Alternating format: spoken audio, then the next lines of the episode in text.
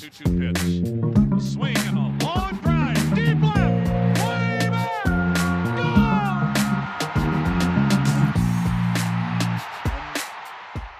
Hey, everybody, JJ Cooper, Kyle Glaser here, another Baseball America podcast. A fun one today. We are going to dive into Kyle's in depth study uh, that, that really kind of asks a, a very simple question, but a very complex one with a lot to, to kind of discuss, analyze, and, and kind of see what we've learned from it. The simple question is how many big leaguers, how many good big leaguers, how many all stars are in a farm system? and not we're not talking about looking at this from the standpoint of let's take a farm system and look at it but let's look at every farm system let's look at every organization over the span of multiple decades and see what trends what we learn from that and this is going to be you know it, there's a lot to digest in this if you have not checked it all out baseballamerica.com it's all up there now there's a lot to enjoy with this but kyle to kind of just jump into this to kind of start it off with this you dove into the numbers, you dove into the data, you look at it. What jumped out to you most out of this? Now that you've done all the work and you've kind of analyzed it and you talk to people and all, what jumps out to you as far as what you learned by looking at how many big leaguers, how many, you know, future stars there are in a farm system? Yeah, I think what surprised me most was across the board, the numbers were higher than I expected them to be. How many future major leaguers does a team have in its system in a given year? How many future regulars? How many future all stars? What inspired me to do this, and I think for those of you who have been reading Baseball America for the last few years since I joined the staff, every February I try and tackle kind of a, a big project. I did one about the myth of the fourth outfielder floor, how even the guys you think of as fourth outfielders actually all hit 280 in the minors.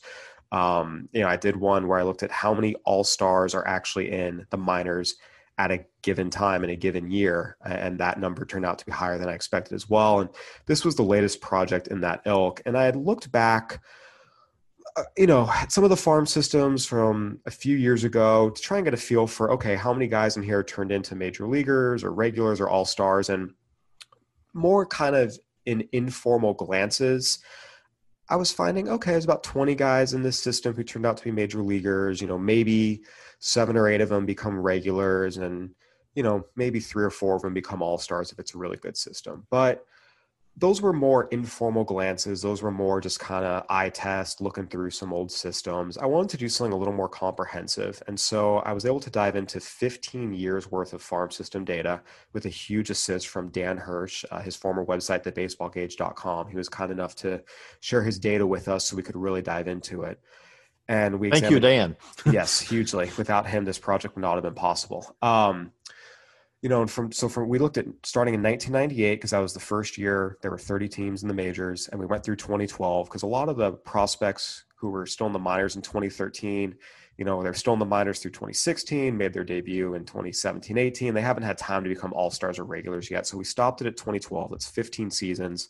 Looked at every team's farm system, how many future major leaguers were in each farm system, how many future regulars, how many future all stars.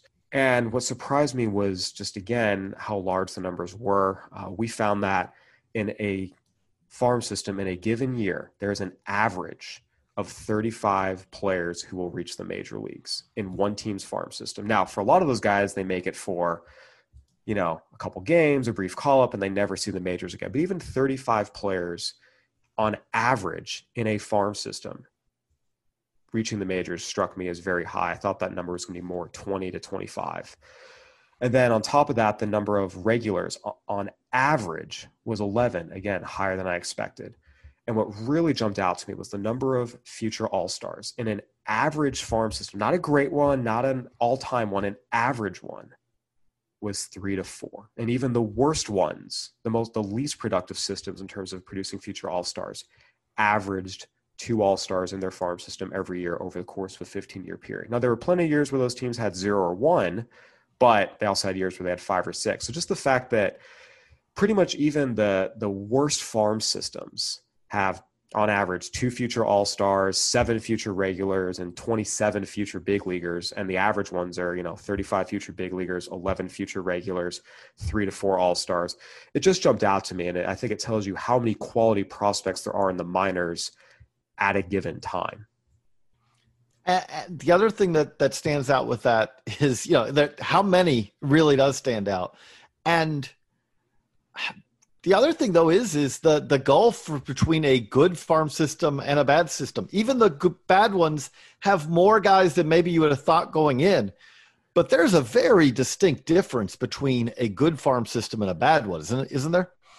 There is, and really where you see that bear out for the most part is in the number of regulars and all stars. But uh, you know, it's tough for me to say the gap might be large, smaller or larger than you thought because I, I, don't know what people thought. Right. But when you looked at it, the average, you know, so our top end team uh, in terms of the most major leaguers they had in their farm system each year on average was 42 and the lowest team was 28 so even your typical number 30 farm system has almost 30 future major leaguers in it. So that 42 to 28 spread, I mean, that that's a lot of major leaguers. That's, you know, 14 guys. But the regulars is what stands out to me more. Yeah, and so that and that's where the regulars. So the the top end team in terms of the most regulars produced on average was the Braves at 14 during this sample. Diamondbacks and Twins were just behind them. If you round up, they're at 14 as well where the low end teams, uh, the Orioles came in just under seven. So that's where the biggest difference is. Is the best team, the best, most productive farm systems literally have double the amount of future regulars as the worst ones. And the other thing that just kind of stands out with that to me is you, you look at this like that's it's not surprising to me that's where you see kind of the more you know there's there's gulfs in both of them but i do kind of look at it and say like i don't care how bad of a system you have at some point during the season, you're probably going to bring up some guys because, you know, you need that that backup to fill a couple of games, or that reliever who's up because you, you know, you you you've taxed the the bullpen this week, things like that. You you can almost how many major leaguers you have is a certain amount a, a choice and also kind of a function of roster churn, whether you're good or you're bad. But when you talk about guys, you know, the using the criteria you used, you don't get to 1500 plate appearances without having something that you provide of value to an MLB team. And that to me is, is those numbers that are the ones that to me are, are really kind of more instructive from that standpoint that whether it's pitcher or hitter, position player, you are talking about there, you had to have done something, you know, to to earn some staying power there.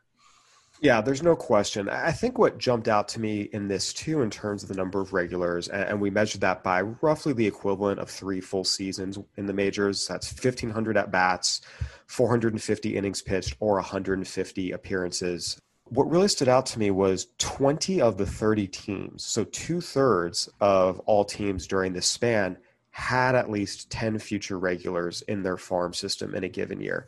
That was another number that surprised me. So I think I come out of this almost with the impression of when we see our organization talent rankings and teams get mad about, oh, we're the number 25 system, oh, we're the number 30 system, oh, we're the number 20 system.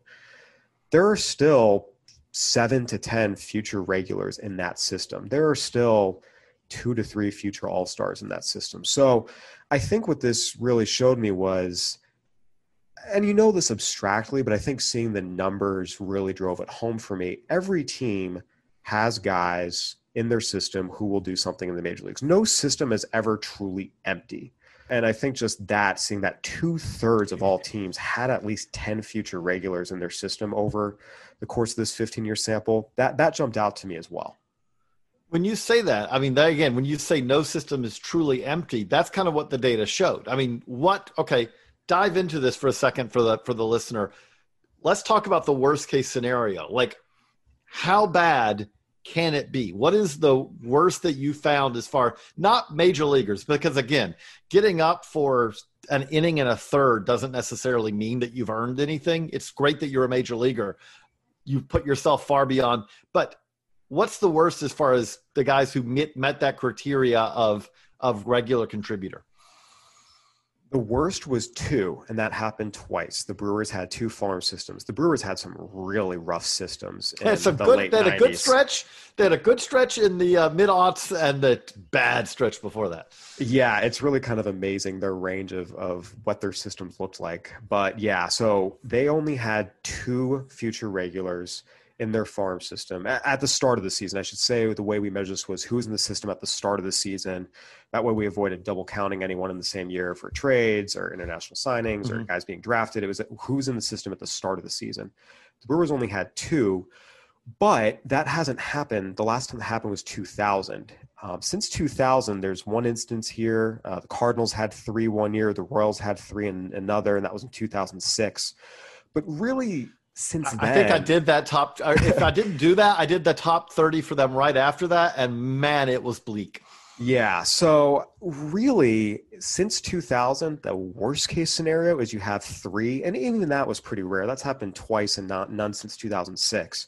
Realistically, the worst case scenario is is you've got four. The realistic worst case scenario within you know somewhat recent years is you've got 20, eh, 20 future big leaguers and four future regulars. That's really the worst case And scenario. when you say regular, regular contributor, really, because you could do that two ways. It could be a guy who starts for a couple of years, or it could be that guy who hangs around in a useful role, but does it for long enough to, to clear this threshold, right? Yes, yes. Someone who's uh, you can say it as a, a substantial major leaguer, however you want to use the. But you know, a backup catcher, a backup catcher who does that for six or seven years would clear the threshold. You know, it's interesting actually. I thought that would be the case, but as I looked through, there's a lot of backup catchers who have been in the league for like ten years, and they're only at like 1100 ABs. So actually, Oh. a lot of backup catchers did not make the cut here. For the most part, these are guys who were full on starters in the majors, or you know, legitimate starting pitchers the only real guys who kind of slid in under this threshold where you say, yeah, you know, that's where it's questionable is you had a lot of relievers who amassed, say, let's call it 173 career appearances, and it was spread out over five seasons, and it was mostly low leverage. That's really the floor here of who these guys are. Anyone who's really a full backups, it, it surprised me, didn't really cross. The only backup catcher types who did were Jeff Mathis, who's you know been in the majors for 15 years, and by the way, was actually a, a majority starter for some of his seasons with Right. the Angels over Mike Napoli. So again, um, it, it actually to clear this bar, you pretty much have to be a starter at some point in your career, or at least you know uh, the the strong end of a platoon situation for a couple years. Okay. So at the that's the worst case scenario. And and you know, we have a couple of teams that kind of seem to have some some trends. You you saw again, the Brewers had a really bad stretch there. The Orioles have, you know, kind of a an, unfortunately for the Orioles fans, uh, they've had some stretches of consistently lack of productiveness, right? Yes, very What about on so. the other okay, on the other end, as you said, Braves, Yankees, those are the teams that that kind of had the seem to have the most staying power. Is that the fair way to put it? Um, those were two of them, but the other team that was consistently across the board by any measure pretty impressive was the Twins. Um, the Twins are third in most future major leaguers in their farm system any given year, behind only Yankees and Braves. They're tied for second in most future regulars in their farm system in any given year, and they've had at least 10 every year during our 15 year sample and they are also the number one team in terms of most all stars produced on average throughout our sample. So, if you want to understand That's how impressive. The, if you want to understand how the Twins were so good for so long, I mean, 1998 to 2012, they were they struggled once they got to the playoffs, but they were in the playoffs more often than not.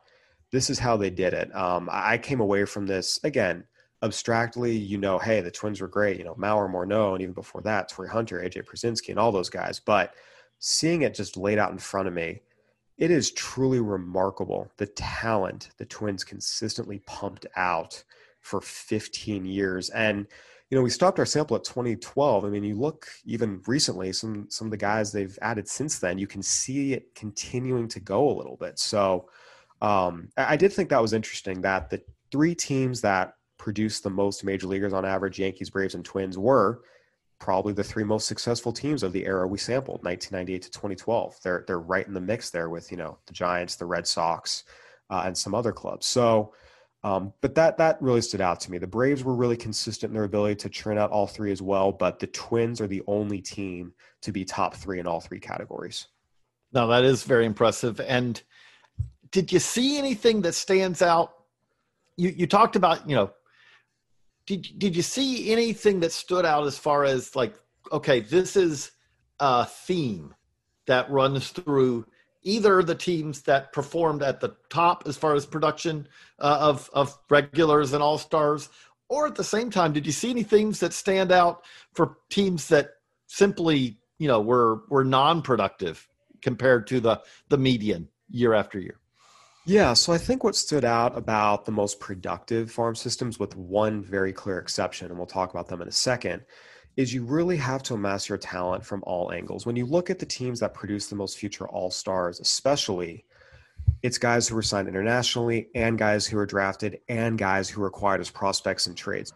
You really have to amass talent through all three avenues to be a truly fantastic farm system who really rises to the top of hey, our farm system produced the most future all stars of any team. The second thing is when I looked at the strongest correlation of, okay, what among this results in the most success at the major league level? Because that's what that's what we're talking about here, right? You build a great farm system to build great major league teams. And really, it was the systems that had the most future all stars, more than future regulars, more than just pure major leaguers. Again, there were strong correlations through all of them. But you go down, I encourage everyone to check out the list of the teams that had the most future All Stars in their farm system in a given year. It's up right now uh, on baseballamerica.com. Every single one of these teams that had 8, 9, 10, 11 All Stars in their farm system, they were in the playoffs and reaching, you know, AL and NLCSs, if not World Series, within, you know, two, three, four years tops. So I think that was really what kind of stood out to me here was – if you've got the stars in your system, and again, you know it abstractly, but again, just jumped out to me seeing it, you know, right in front of me. Um, now, the way you can kind of short circuit that, the one exception here is the 2001 Mariners, who obviously did get some big production. Ichiro Suzuki counts toward them because he was prospect eligible when they signed him out of Japan. And that got them a 116 win season that year in 2001 and an ALCS appearance. However, a lot of the best players coming up behind him, they traded a lot of them. And because of that, they have never made the playoffs again uh, when they probably should have made at least once or twice more. So that is another thing is you can have a great farm system, but if you don't keep it, there's a balance. All these teams you look at traded some guys to go get others. The 2011 Royals are a great example. They kept Salvador Perez, Mike Moustakas, Eric Hosmer, Greg Holland, Kelvin Herrera. They identified the guys to keep, but they did trade Wil Myers, Jeremy Jeffress, Jake Odorizzi. So it's a balance. You have to trade some and keep some but you don't want to trade most or all of them. So, Kyle, before I ask this next question, we'll be right back. We have a quick message, and we're back. The funny thing with that is, is if you are at the top end of this, you're going to have to trade some of them. Yes, because there are only uh, a certain number. There's a finite number of roster spots, and so if you have okay, if you have two shortstops, one of them maybe can play second base, you know, but like if we're looking, if, if hopefully we're still both here doing this, but if 10 years from now you're doing a, a follow up of this study and you say, you know, that, that 2019 Padres group produced, you know, uh, uh, an exceptional number of, of big league regulars. Well, a lot of them are going to be doing it for other teams, but a lot of that if gabriel arias is productive for the in, for you know for cleveland it, it's one of the things where it's like well yes that made sense. They traded him because there was no room for him to do the same thing in in san diego. And and that's also one of the things that does stand out with this is the number of players that teams have in a system that are productive kind of does remind you some of this is a matter of shifting you know and trading players at a certain position or whatever, partly because you actually do have a number of future regulars eh, at, in some cases at one position. No question. I think when you look through all of these, you'll notice farm systems where guys became future regulars or future all stars. In almost every case, there's at least one guy, and normally a couple, who they became future All Stars with other teams. I look at the 2006 Dodgers, for example. Carlos Santana was in that farm system. He became a future All Star for another team. They traded him for Casey Blake, who helped them get to back to back NLCSs in 2008, 2009.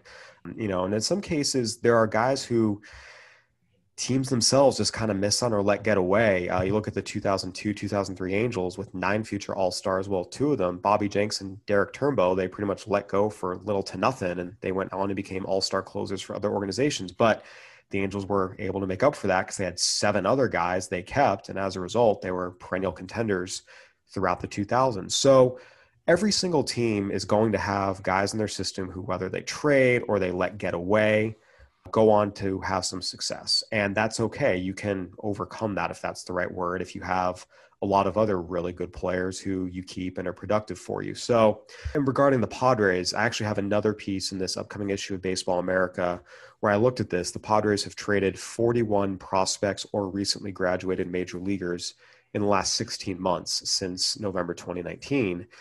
And the other team who kind of did that is the Astros. The Astros, I went back and counted for them. They traded 44 prospects or recently graduated major leaguers. And as a result, made four straight ALCSs. They don't make the ALCSs they did and win a World Series and get to mm-hmm. another without trading for Justin Verlander, Gerrit Cole, Zack Greinke, Brian McCann. Those guys and many others cost them prospects. And a lot of those guys have gone on to have success. And guys who were traded in those trades or others include Josh Hader, Mike Foltynewicz, who have become all stars, Ramon Laureano, Teoscar Hernandez, who become solid everyday regulars. And it's awesome. Those guys have had that success. But if you're the Astros, you don't look back on that and say, "Oh man, we messed that up" because you made four straight no. LCSs. So and won a World Series and made another, although there was some illicit help involved. So yeah, I think it just it's one of those tricky balances where you need to get these guys through all avenues trades, the draft, international. You need to properly identify who to keep and who to trade. And you will have guys that you need to trade. Every successful farm system has done that. Um, and if you build up to this capacity where you have eight future all stars in your system, whether you keep them or trade them, if you get to that capacity, you're pretty much going to be a playoff team within the next two to three years. I think that's the other thing I, I got to. If you can get to that that eight All Star threshold in your system, if you haven't been in the playoffs for a while, that's going to change very soon. The other thing with that, you, you said that there was an exception to the you have to take it from all different avenues. And it's a remarkable exception to me, which is I don't think you can say that any group did a better job in one aspect of talent procurement and talent development than the Texas Rangers on their international program, you know, at the end of the aughts into the early teens, because here you have a team that ranks among the great, you know, groups that you look at in this entire basically decades of, you know, multiple decades here. And they did it almost all internationally, right? It is remarkable the strength of their international program. So the Rangers had 58 future major leaguers in their farm system at the start of 2012. That's the most of any team in our sample. And 20 of those guys went on to become regulars. The only guy who became an impact major leaguer from the draft is Kyle Hendricks, who they ended up trading to the Cubs and there's a couple of other guys who've settled as relievers. Alex Claudio, Carl Edwards, et cetera, were draftees. Jerad Eickhoff had a couple years as a starter. Robbie Ross, another reliever. So I mean, there's a couple other draftees who who made it, but by and large, this was built almost entirely from their international scouting. Um, it's it's really impressive. I mean, the names just go on and on: Odubel Herrera, Rougned Odor, Jurickson Profar, Martin Perez, Nomar Mazara, Hanser Alberto, Jose Leclerc, Leury Garcia, Jorge Alfaro, Ronald Guzman. I mean, just on and on and on and on. I mean, the Rangers international scouting during that era, you know, the the late 2000s building up to that 2012 farm system. I mean, it truly is stunning. Now, the flip side of that is, man, now if, can you imagine if they had drafted effectively to go on top of that? I mean, we would have been looking at truly, truly remarkable uh, amount of talent on one team. Um, but even with that, and again, the Rangers had already made the World Series in 2010, 2011. This farm system wasn't really responsible for that. Um, but they stayed competitive into the mid 2000s. Some of those guys were used in trades, for example, the Cole Hamels trade. And I mean, they were a playoff team up through 2016. And by the time you got to the mid 2000s, a lot of these guys, you know, Odor, Mazara, et cetera, you know, they were part of those playoff teams. So they did get some major league success out of this group. But again, it was, it was, something where on the one hand it was truly remarkable to see the international talent they pulled. And the other half of it is man if they could have complemented that with some better drafting i mean we could have been looking at something absolutely insane from a talent pool perspective. Yeah uh, it does stand out. Now at the flip side if i was going to take one other thing that stands out from this we talked about baltimore and, and how they you know had a pretty long stretch of not being one of you know being kind of near the bottom as far as productivity, and they did so. It became even more severe in the years after this stu- this study ends. But but did you notice with them that you didn't? They were draft only almost. I mean, draft and and you know, but their international component, it it it's the kind of the to me one of the stories that kind of tells the story from the flip side, which is if you are very focused on one side, draft, but you say we're not going to be part of the international amateur market, well, that's going to limit your ability in talent procurement, I would imagine. It is. And you go back and you look at the Orioles and most of their successes, you know, even from the beginning of the study. And to be clear, they did have some successes. I want to reiterate this. There's a lot of teams here at the bottom of the list who still produce some really good players. Um, you know, up to 98, 99, the Orioles had Jayson Werth in their system, Jerry Hairston in their system. Uh, you move in, you know, 2000, you get to the Brian Robertses of the world, Nick Markakis is the world. So they had some guys, but they were almost exclusively guys that, that were out of the draft. Now, again, they did get Jonathan Schoop, They did get Eduardo Rodriguez internationally. You know, Wei-Yin Chen was was a signee. So there's a little bit of it. It wasn't completely barren. But yeah, I mean, they're impact guys, you know, Machado, uh, Dylan Bundy, uh, eventually, you know, bringing in, you know, Zach Davies. He was another draft guy.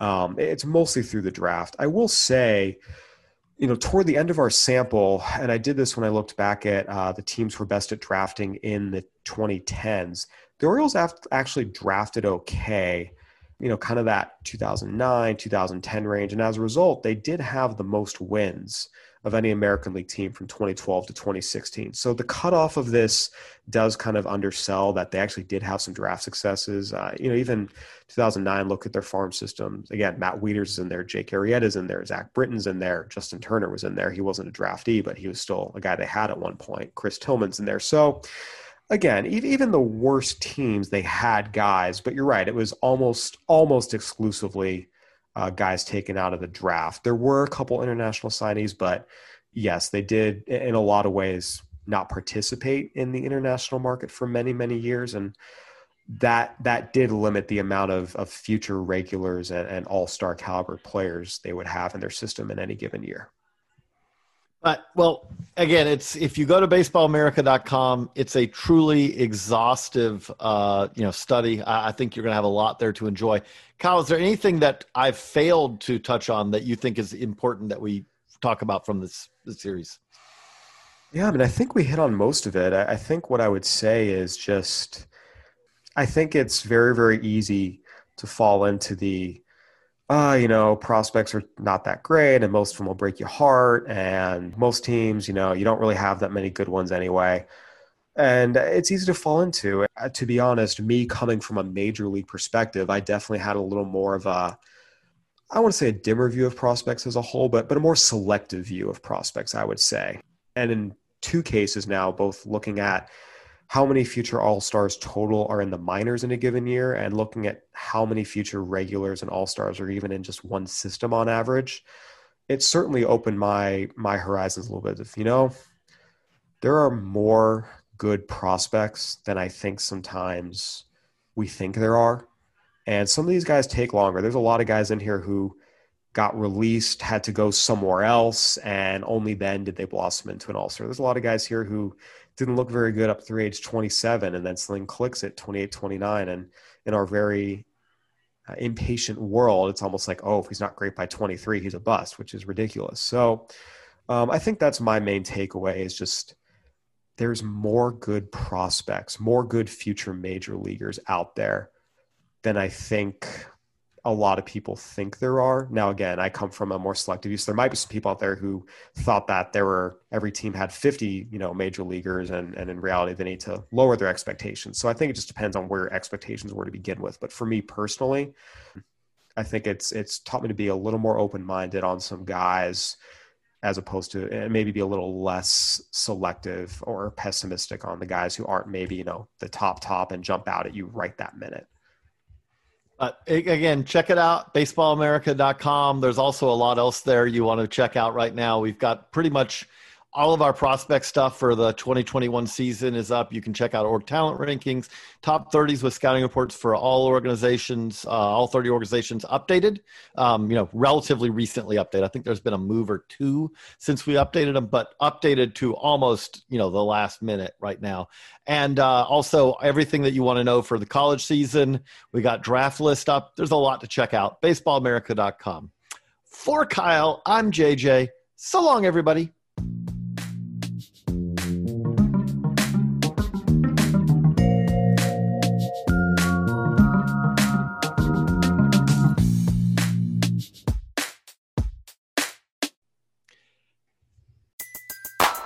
Everybody in your crew identifies as either Big Mac Burger, McNuggets, or McCrispy Sandwich. But you're the filet fish Sandwich all day. That crispy fish, that savory tartar sauce, that melty cheese, that pillowy bun. Yeah, you get it. Every time. And if you love the Filet-O-Fish, right now you can catch two of the classics you love for just $6. Limited time only. Price and participation may vary. Cannot be combined with any other offer. Single item at regular price. Ba da ba ba ba.